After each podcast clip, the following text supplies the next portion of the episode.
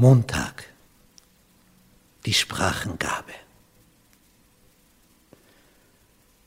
Bis heute erfordert es viel Fleiß, viel Einsatz, um eine Fremdsprache zu erlernen. Wenn man sich noch in so einem Land befindet, in einem Fremden, wo man die Sprache lernen möchte, dann ist es noch ein wenig leichter, wenn man ständig mit diesen Lauten konfrontiert ist. Und da merkt man erst, was es für ein Wunder ist, wenn so ein Baby Laute an sein Ohr dringen hört und mit der Zeit anfängt zu reden.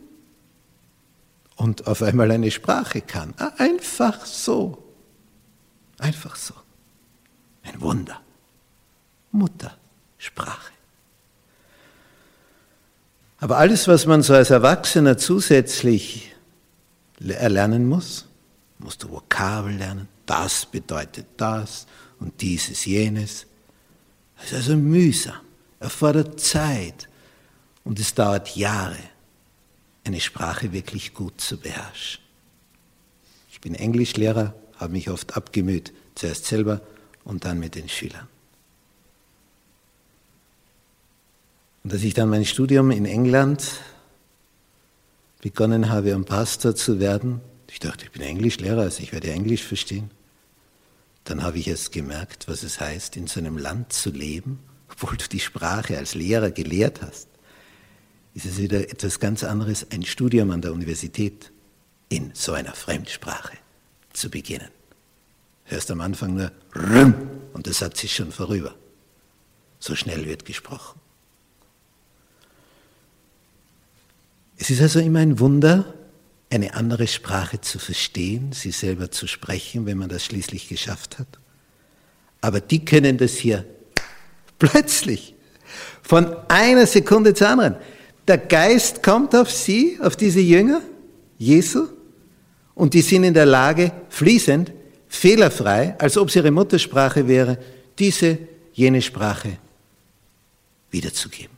Sie können predigen in diesen Sprachen. Kein Wunder, dass ganz Jerusalem zusammenläuft. Alles trifft sich in den Vorhöfen des Tempels, weil dort ist am meisten Platz. Und der eine predigt in der Sprache, der in der Sprache. Massen kommen zusammen. Denn einer sagt es dem anderen. Mund-zu-Mund-Propaganda. Alles, was in Jerusalem ist, trifft sich beim Tempel. Und die, die es noch nicht gehört haben, sehen nur, dass alle zum Tempel laufen. Was ist die Folge? Sie laufen auch dorthin. Eine Bewegung ohne Gleichen.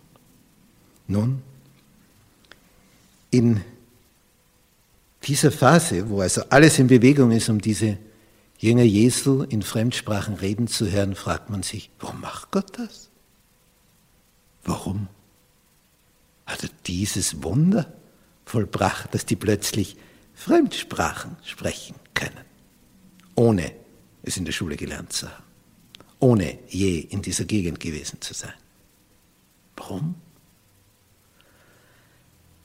Erstens hat es unwahrscheinlich Eindruck erweckt, und da musste man nicht sagen, geh hin, die Leute rannten dorthin zum Tempel. Das Zweite, auf die Art und Weise konnte das Evangelium schnell sich im Römerreich ausbreiten. Denn die waren ja für das Fest, diese Auslandsjuden, nach Jerusalem gekommen. Wir haben gehört, Einwanderer aus Rom, von Kreta, von Kyrene, Ägypter, Araber, aus dem Süden, Westen, alles aus dem Norden, Nordosten, alles da. Wenn die jetzt zurückkehren in ihre Länder, ja, was erzählen die? Stell dir vor, wir waren in Jerusalem. Als wir dort waren, hörten wir auf einmal diesen und jenen. Ich weiß noch, es war beim Studium in England. Es war schon gegen Ende des Studiums. Ein Sonntag. Ja, jetzt schauen wir uns etwas an. In England gibt es ja viele Burgen, da war ein Ritterfest. Da wurde das also so mittelalterlich aufgezogen in den alten Traditionen, wie die das früher gemacht haben, wenn die mit ihren Lanzen aufeinander zureiten. Ja, als Geschichtelehrer hat mich das interessiert. Und da stehe ich so mit meiner Familie unter den tausenden Zuschauern, wohlgemerkt England, Und auf einmal höre ich, hey, Pferdl, hast das gehört? Da waren tausende von Stimmen. Gemurmel. Aber die Stimme habe ich deutlich rausgehört. Es war ein Österreicher, hat im österreichischen Dialekt geredet. Das war unüberhörbar. Aus all dem Stimmengemurmel habe ich das vernommen, weil es meine Sprache war. Und so ging es diesen aus Landsjuden. Gott hat dieses Wunder gemacht, damit das Evangelium sich ausbreitet. Denn die Jünger haben nicht über das Wetter geredet, sondern haben Jesus verkündigt, der von den Toten auferstanden ist und gen Himmel gefahren ist.